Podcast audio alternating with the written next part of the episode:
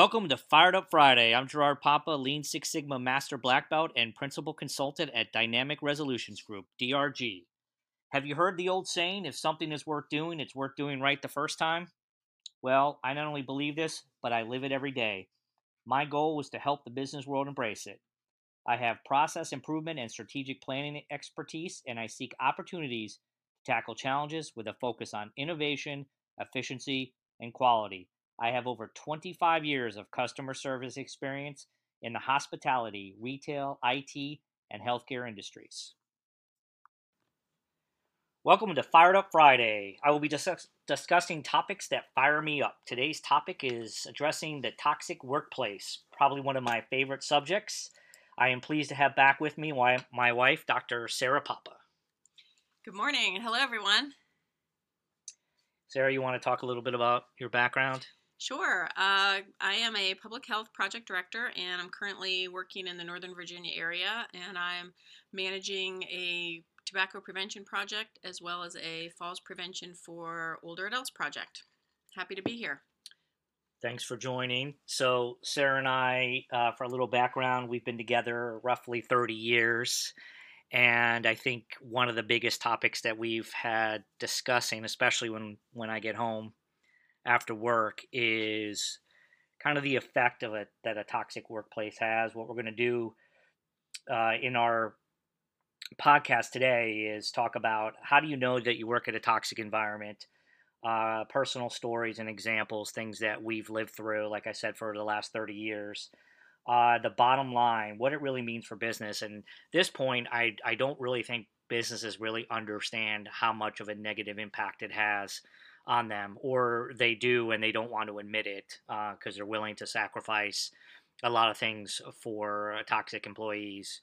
And then, you know, what to do, how to handle it, uh, things that uh, you can do to survive, actually. Um, what I would start off saying is I think every organization that I've at least worked at has some sort of toxic environment. I think the best you can hope for is the smallest degree of toxicity. I think with me personally, again, if you listen to my high school principal podcast, uh, a lot of the same principles apply here, right? Uh, a lot of the things that exist exist because we're still in high school, and these things wouldn't get away with if if we weren't. If we had more of an objective kind of mentality. Right, and I think with me, when I think back on some of the different places where I've worked, it's not only just uh, you know supervisor to subordinate, but there's also a lot of peer to peer toxicity that goes on, and you know it's not always easy to spot, but a lot of it's hidden. Um, you don't see it, you don't think about it because you don't necessarily see it all the time, but um, unfortunately, it, it seems to exist just about everywhere.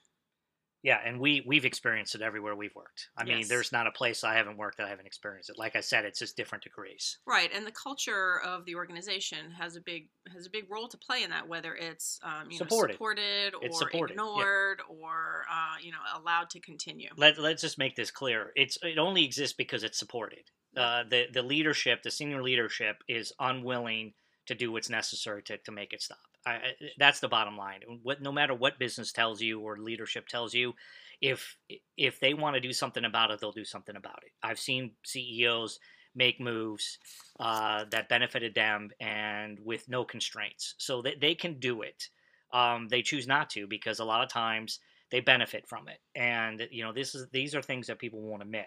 That and they tend to take the easy way out. Yeah, the easy they don't. They're right. not. It's, or it's been going on for so long. They're that, just used to it, and, and they haven't documented it that it's just allowed to to continue. So I, I want to kind of, and we'll jump in here with our personal stories, but the the there is an article that I that I reference that I think is is really perfect. It's uh, the five telltale signs of a toxic workplace and watch what to watch out for.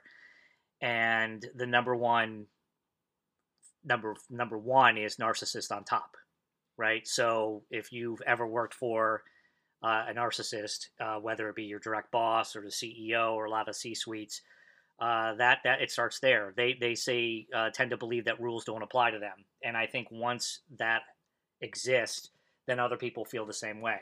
Right, or you have people who it, it's very obvious that they're only looking out for themselves and their own best interest and their own professional future, as opposed to a more collaborative environment where supervisors are truly, um, you know, committed to helping employees grow and learn. Right, and they don't, you know, it's a standards, right? If you if you hold an organization within this organization to a certain standard, and everyone is held to that standard, you're not going to have that kind of stuff. But when you pick and choose who is held to that standard, that's where the discrepancy started. And that's where the toxic workplace begins because you're not holding everyone to that same standard. You're going to let that person slide because they're really good at sales or they're they're productive because eh, if you look at the research a lot of toxic employees are really good at their job and so it's overlooked it's like uh, being from healthcare physicians who are high producing physicians and they'll just ignore their behavior and it's accepted. It's just like, well, that's just the way that person is. And to me personally, uh, the, neg- the negativity outweighs what they're bringing in because it, it will ultimately hurt your organization in the long run and in the bottom line again but these are things that sarah said it takes courage to kind of stand up to and stop uh, and i'm just shocked at it uh, and here's the other thing too when we say narcissists on top we've both experienced narcissists on top. We've had peers who are narcissists, and we've had uh, direct bosses mm-hmm. and subordinates who mm-hmm. are been narcissists. So mm-hmm. we've kind of experienced it from all levels and all angles, uh, mm-hmm. not only from you know the C's. And it's I, I'm just kind of blown away by by how prevalent it is in organizations, and even to this day, it's 2018, and it seems right. to get worse. Well, and as I better. mentioned earlier, it also, you know, people who have been in with the same organization for 10, 15, 20 or plus years, um, they've been there long enough where they feel like they can do whatever they want to do. And again, because they've been there so long, it's just sort of allowed. Yeah, and I think that that's another key element that you'll find is that where organizations have this kind of behavior that's lasted for so long and it's just built into the organization. It's part of the culture it's the foundation and no one is willing to challenge it. And then if you come in as a new employee and you have a, a different perspective it's usually uh, pushed away really quickly because it's against what the organization is used to. And people aren't going to stand up for it because they've used to the other way. And so it never goes away. Uh, one of the other there's five uh, the second one is lack of transparency. Uh, I think this is really important too because if you have if you're open and honest with what's going on in the organization, you're less likely to have that because everyone is aware, and that's whether how you're performing as an organization, what the standards are, how certain organizations or departments, I should say, interact with each other, and the contributions that they provide, I think is important because you're always looking at sales and revenue as the kind of the foundation of the organization, but you never give credit to maybe the back office who makes a lot of those things work. And when you have those discrepancies or those priorities mixed up and they're not treated equal, you're going to have that uh, those problems. Um, I've seen it because no one will give credit to a lot of the people that are doing the work, and there's no transparency, meaning no one is made aware of it, or they don't publish it, and they don't they don't uh, they don't reward it or recognize it, and yeah. it just it just keep continues. Right. It's just it's just allowed to continue, and it really you know the bottom line is it starts with the management and the leadership on down, and whether or not they um, are willing to go out on a limb and put an end to it. And I think a lot of organizations are happier with it when they're not communicating.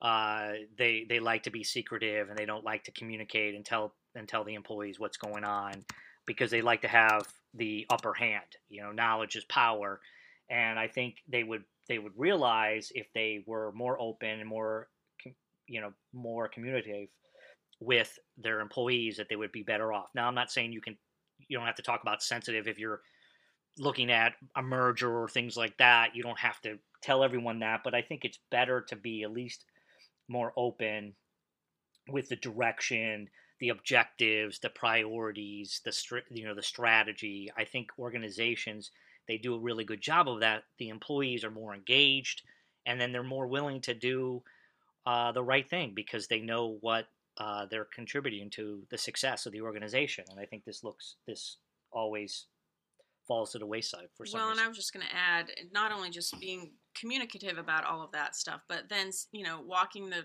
the walk and talking the talk and, and actually doing what you said you're going to do because a lot of organizations uh, like to hold town hall meetings they like to get employees involved but then when the when it comes time to actually make the decisions and walk the walk they they fall short.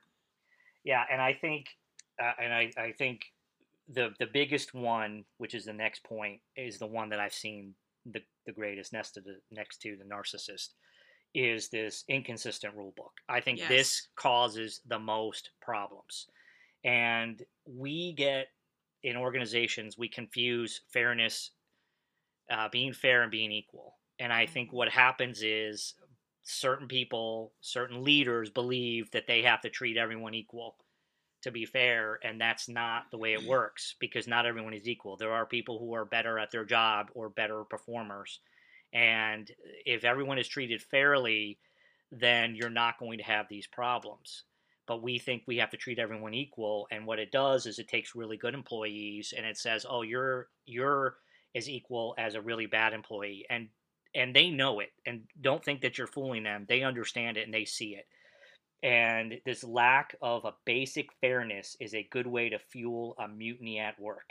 And I really think that this is where most of these problems arise. This is the root of, at least from my experience, of where most of the toxic work environment is created because you have leaders who, again, don't have the courage to do what's right and they confuse fair and equal. And once they start doing that, they'll scold someone and not the other, or they'll they'll apply a rule to someone and not to another. And for whatever reason, empl- I still don't get it. Organizations think that that their employees are idiots because there's no other reason why you would behave this way if you don't think your employees are smart.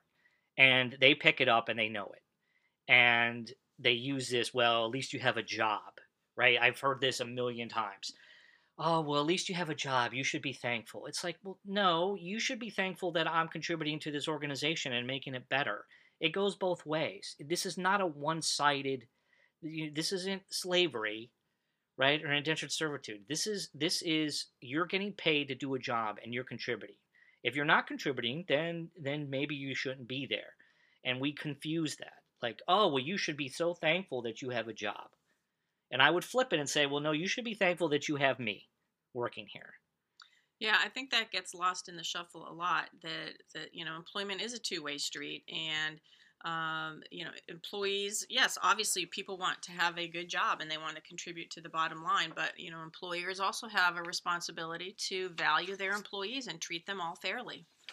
Yeah, and that's in responsibility, right? That's I mean, right. if you want to, if you truly want to be successful in the business world, if as a leader, as a CEO, as a CFO, as a COO, and you really want to be successful, then you have to apply these principles. Because as much as you think you're going to be, you're not. Because you're going to be costing the organization a lot of money, whether it be litigation, whether it be turnover, whether it be uh, a, a workplace that is sick, right? Literally sick because you have employee burnout, fatigue. You have people who become unproductive. They come in and they just stamp their card every day and they're not working to their capacity because they realize that it doesn't matter and you you're not going to make money you're not going to be successful and you're certainly not going to be as successful as you should be or could be. And again for whatever reason organizations ignore this and they don't really take the initiative to make it better because every like i said every organization i've worked at ha- has had this and i'm i'm amazed at how long it goes on it's it's just it's amazing and we've worked you know both sarah and i have worked uh, in non-for-profits sarah's predominantly worked in the government world right whether it be Mhm. local government uh, county government Mhm. uh, and i've worked uh, in healthcare uh, and i'm just amazed at Yeah, how much how much how prevailing it is and you know working pervasive. working in the public sector is very different and i have seen you know many examples of where the public sector tries tries really hard to be more objective um, in their hiring practices and their performance review practices. Um, but despite that i continue to see instances of um, favoritism and people not being treated equally. Um, and it does just it just contributes to um, the negativity in the workplace And one of the other things too is is commiserating colleagues, uh, which I would basically state as like cliques, Mhm. right? Mhm. Little gossip teams um, that are created where you're uh, on Survivor and you got to come up with uh, alliances. So you start having these groups of people that say, okay, well, if you're my ally, I'll stick up for you, and if if you stick up for me, I'll stick up for you. And so you create it's it, it is it's like Survivor. Right. You create these groups of people that have these alliances, and the next thing you know, you feel like you're going to battle. Yeah, it, and it goes back to your podcast on the high school principal too, in terms of those cliques. But um, I've seen that everywhere I've ever worked, there are always um, sort of those gossipy uh, people who try to get into everybody's business and share information that should not be shared. Um, and it does; it causes a lot of problems. Yeah, and then it creates paranoia too, right? Because once you see a couple people talking, and if you're not really secure in yourself, and you see people talking, and you're like, "Are they talking about me?" and then they're sh- they're sharing information that they shouldn't be, and Mhm. you also have people who talk out of both sides of their mouth, hmm right? Which is classic, right? They'll say something to you, "Oh, you're so great, you're wonderful," and they'll go back to someone else and go, "Man, he's terrible. I can't believe he's here. I don't know what he's doing." And you have these people all the time. And again, this this happens because you don't have any structure. You don't have objectivity. You don't have leadership being courageous to take a stand to stop it. And the, a lot of times it's because they benefit from it and they they want it's kind of like if people are infighting that they're not going to go after the leaders right? So they keep people this is a great tactic right? You keep everyone busy and they forget about what the other person's doing so it's like Mhm. I've seen I've seen leaders do this, and, and I'm not talking like managers. I'm talking about C-suite do this, where they like the infighting because they're like, oh, okay, they're busy. They're not going to worry about me, what Mhm. I'm doing over here, and uh, they they they get some sort of pleasure out of it. And it's happened more than once to me, Mhm. and it's it's pretty sad. And the only way that you can stop it is if you get people in the organization who are willing to stop it. And again or at least minimize it right? So you isolate those people that are toxic and you isolate that behavior and you make it stick out where people realize oh wow this person's really sticking out and not in a good way.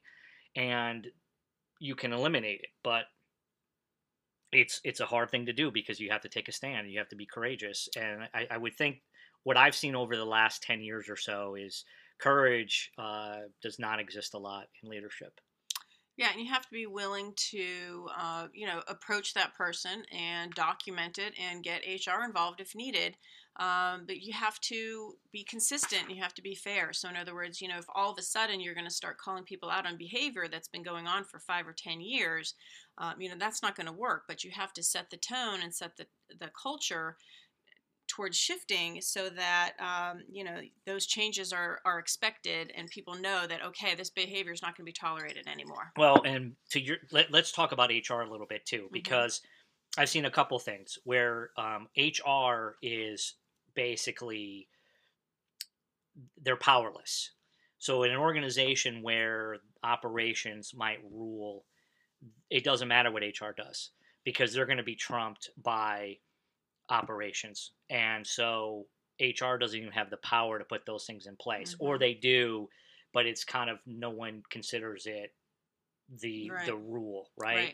And so you have to have a strong HR that sticks up for everyone in a consistent manner. And I've seen some organizations that have really good HR departments who really stick up for employees in multiple situations. I've seen this, uh, I experienced it personally. And then I've seen organizations where HR has no power and they'll say something, but they don't, they don't Mhm. fulfill the Mhm. right their action. Right. and it's it's I wouldn't say it's necessarily their fault. It's it's again it's the culture and it's the the power that um, that they should have they don't, and you don't have an outlet then as an employee you don't have an outlet because where are you going to go Right. right? What are you going to do? So uh, the the last the last category um, is one of the the telltales. Uh, is a place is literally sick, right? I've kind of I, I used that word earlier, but you can tell like if people are miserable all the time and they're burnt out and they feel and I would say helpless or hopeless, you you probably work for an organization that's toxic. Uh, Mhm. i- if you if people have really given up and resigned to the fact that no matter what they do, it's not it's not going to change anything, then you're probably in a toxic environment. And when you hear people talk like that, where they're like, "I'm not going to do anything about it. It's not worth it. I tried.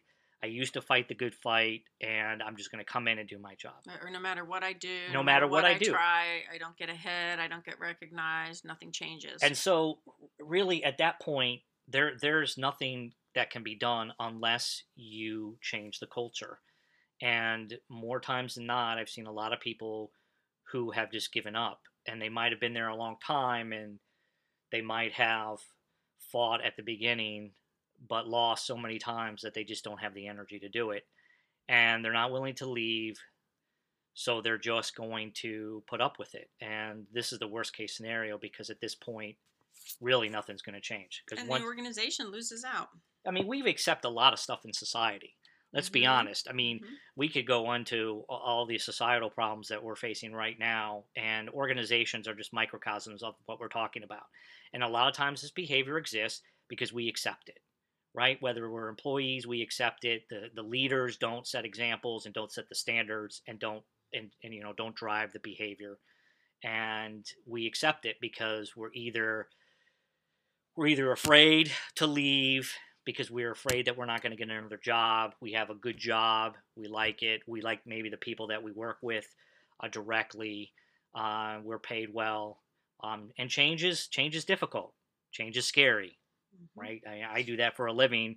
And a lot of people don't like change because they don't like to do something differently. They're not used to it and they're comfortable with what they've been doing for so long. And so that's hard. And I've worked in organizations where people have been there 20 to 25 years.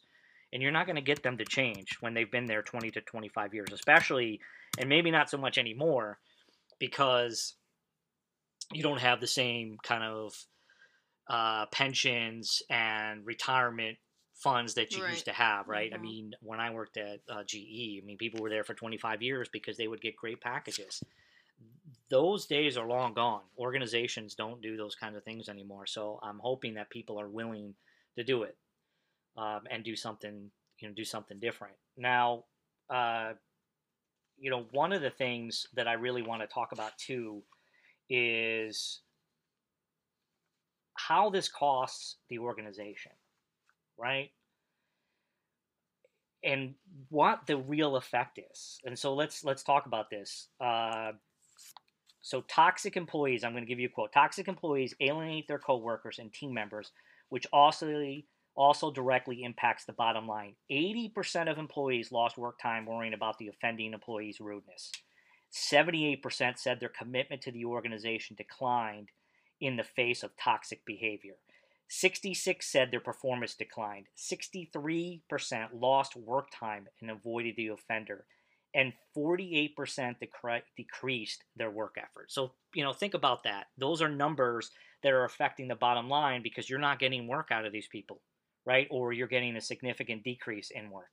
And this is this is not this is not a good thing. This is not a good thing. And to me, organizations should start looking at the dollars associated with this because even if you look at even if you look at turnover rate and how much that impacts your bottom line because of the amount of money that you have to put into bringing people in and retraining them and i we just kind of overlooked that. It's like yeah okay it's just something we do. People are always going to leave and it's no big deal. And it's like well yeah it is a big deal. Well, and companies don't want to look at themselves in the mirror and and admit that that there is a problem or that they could be doing something better to fix it for the employees. They'd rather just say, "Oh, there goes another disgruntled employee. Not our, nothing to do with us. Not our fault. It's just them. Uh, let them leave, and we'll we'll move on." Well, and I think you're, you're that's a great point. That's a great point, right? It's it's just like not having any self awareness or being self reflective. It's so easy to go, yeah, that problem, that that employee was a problem. I'm glad they're la- they left. And I'm talking about good employees, by the way, right? They're a rabble rouser. They cause all these problems because they're trying to fight for what's right. And they would rather some organizations would rather them be gone because they don't want to have to think about it. Right? It's it's no different than any relationship that you might be in. You don't want to have to think about certain aspects of, of your personality mm-hmm. right? Um, no one's perfect, and organizations are made up of people who are not perfect, uh, and far from it. And we don't like to address those things. To your point, that's right. So we would rather just say, "Oh, they left," and then we can just say, "Yeah, it was them." It's really easy because look, they left. We can talk about them. We can say all the things we want. They're no longer there. Right. And that that is not a good thing, and people should not uh, should not accept that and should look at it a little bit more. And anytime that happens, you should take a, a really hard look at the organization and what that means for the organization and what that means for the culture and what it means for the bottom line. How does that affect what we're doing and how we want to make and how we want to be successful? You know, what it's it's no different than like what do you want to be when you grow up? It's like what do you want the organization to be? What do you want it to reflect? What do you want it to be driving towards? What are your priorities? And you can tell it's never a priority because if it was, it would change. And I've seen it, like I said, in pretty much everywhere I've worked. And I'm still shocked today because we're still having this conversation in 2018 uh, about a situation or an organization that really should not exist.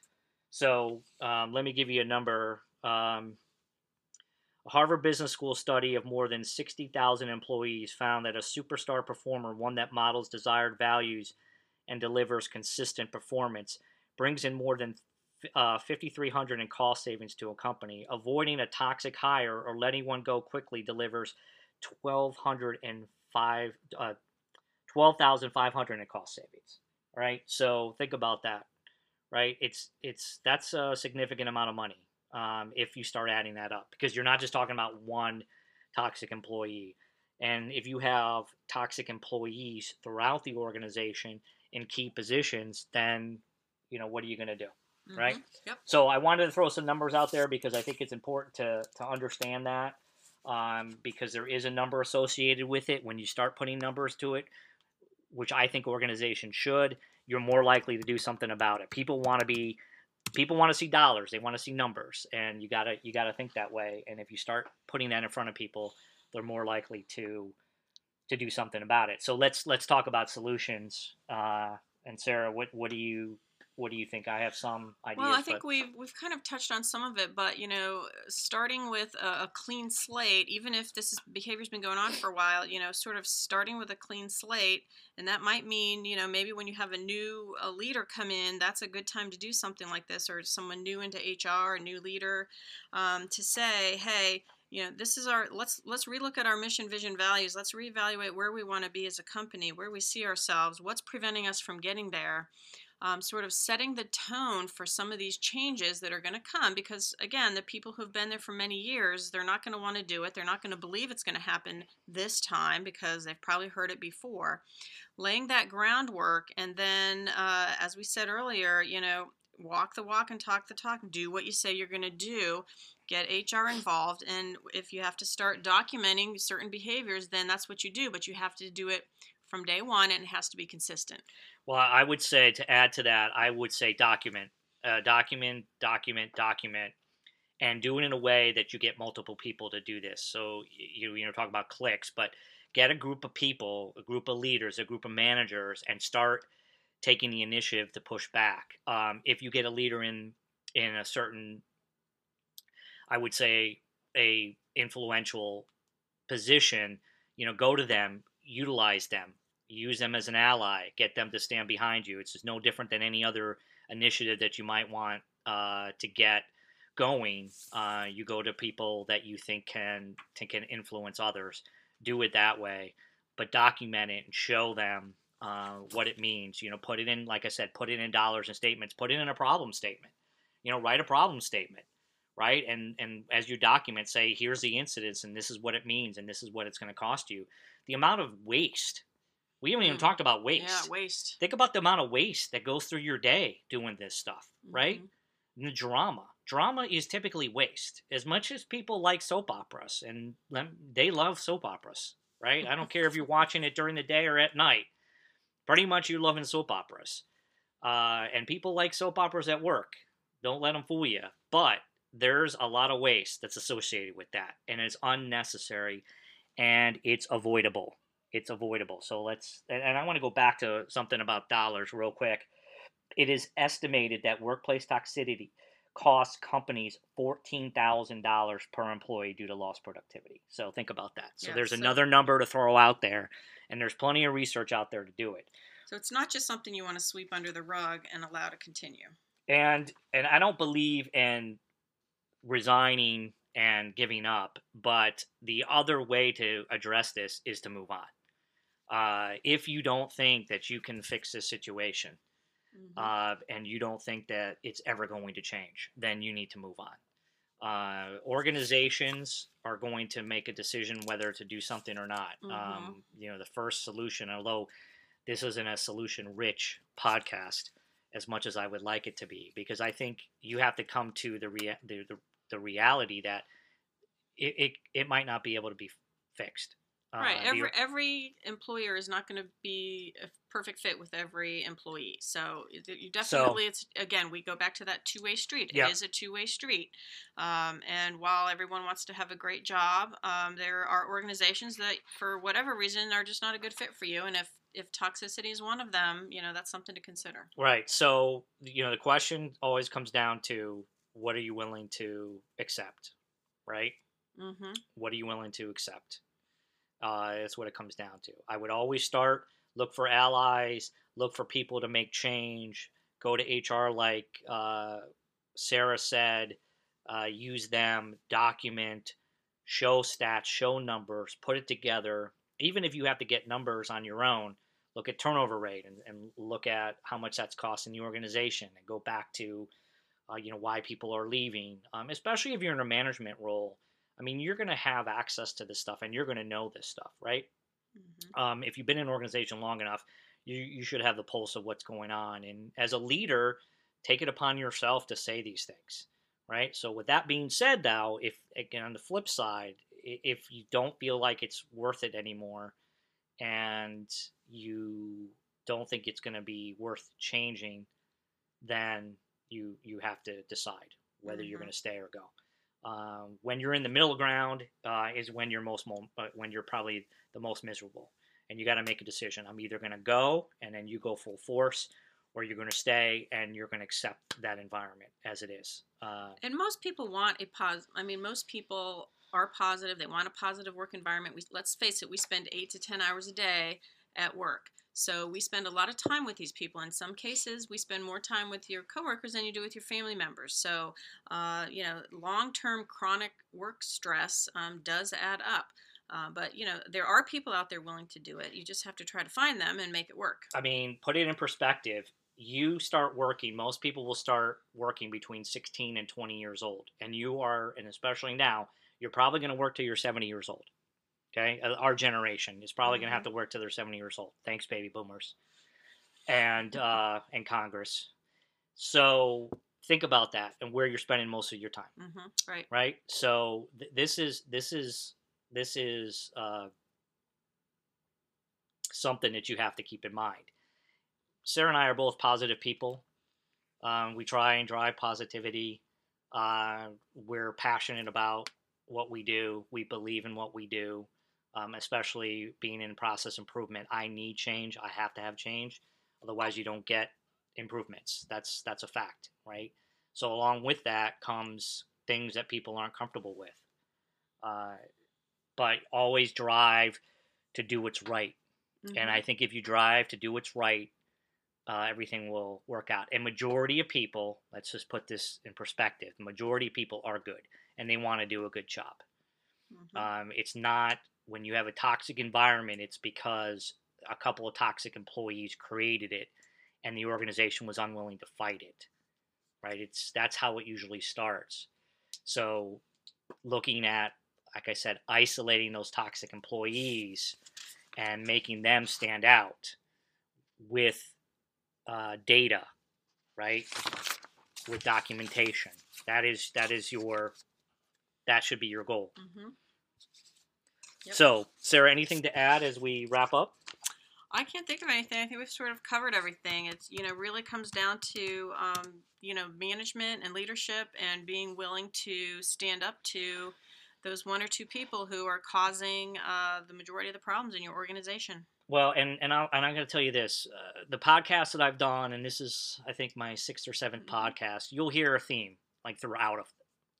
Uh, you're going to drive the behavior um, that you want to see, and if you're willing to do what's right, you'll find the place to do it at. And all these things exist in all organizations. Right. It's just what are you willing to put up with and what kind of changes can you make? But don't accept it and drive to what you know is right because organizations will benefit from it. If you do these things, if you treat employees right, there's plenty of people that will say this. If you treat employees right, your customers will be treated right. And when your customers are treated right, you will be successful. There's no organizations that are out there that haven't who aren't successful that didn't treat employees and customers right. This is the bottom line. So keep that in mind. So, lastly, as long as I can remember, I asked why and how come, challenging and conventional thinking, which equips me with a unique vantage point or perspective. I think by now you should know this.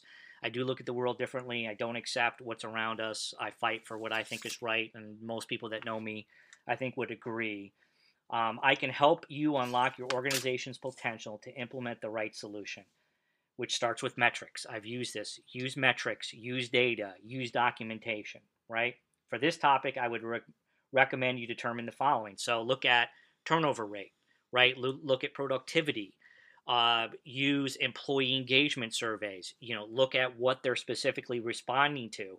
When you get low numbers on certain aspects of your business, use those things. Those are metrics that you can use to improve your organizations. And transparency, publish them. Show people what they say, and then put an action plan in place or drive an action plan or help drive an action plan in place, right? And I can help I can help with this that you can show improvements, right? If people are saying that certain aspects of the business aren't working well, right? That Mhm. they don't they're not recognized, then look at what what are your recognition programs, right? And look at how do you do that? Um, how do you put in something that's standard and objective? Okay? Things that you want to look at. So what are the pain points? Are you willing to do something different? And are you committed to change? And what are your customers saying? Right? Your customers are going to feel some of this too, by the way. Uh, they're they're they're not going to uh, they're not going to be oblivious to this. If you notice, uh, patients will pick up how how they're treated um, by how employees are treating each other. Uh, in the clinical situation, if they see nurses fighting, they're probably not going to be comfortable with the situation because they're they're probably not going to think that they're going to be treated right. So keep that in mind, uh, and customers will see this. Um, by measuring and asking these questions, this will help determine performance metrics, critical to quality elements, which are uh, CTQs, um, value add elements. Remember what brings value and what's waste. So ask yourself. By providing data driven analytics to determine the root cause of any issue, I can assist in answering these questions. So please check out my website at www.dynamicrg.com and at Twitter at DRG Info. And always remember and never forget, as Rush from the song Grand Design stated, so much style without substance, so much stuff without style. It's hard to recognize the real thing. It comes along once in a while. Thank you. Thank you.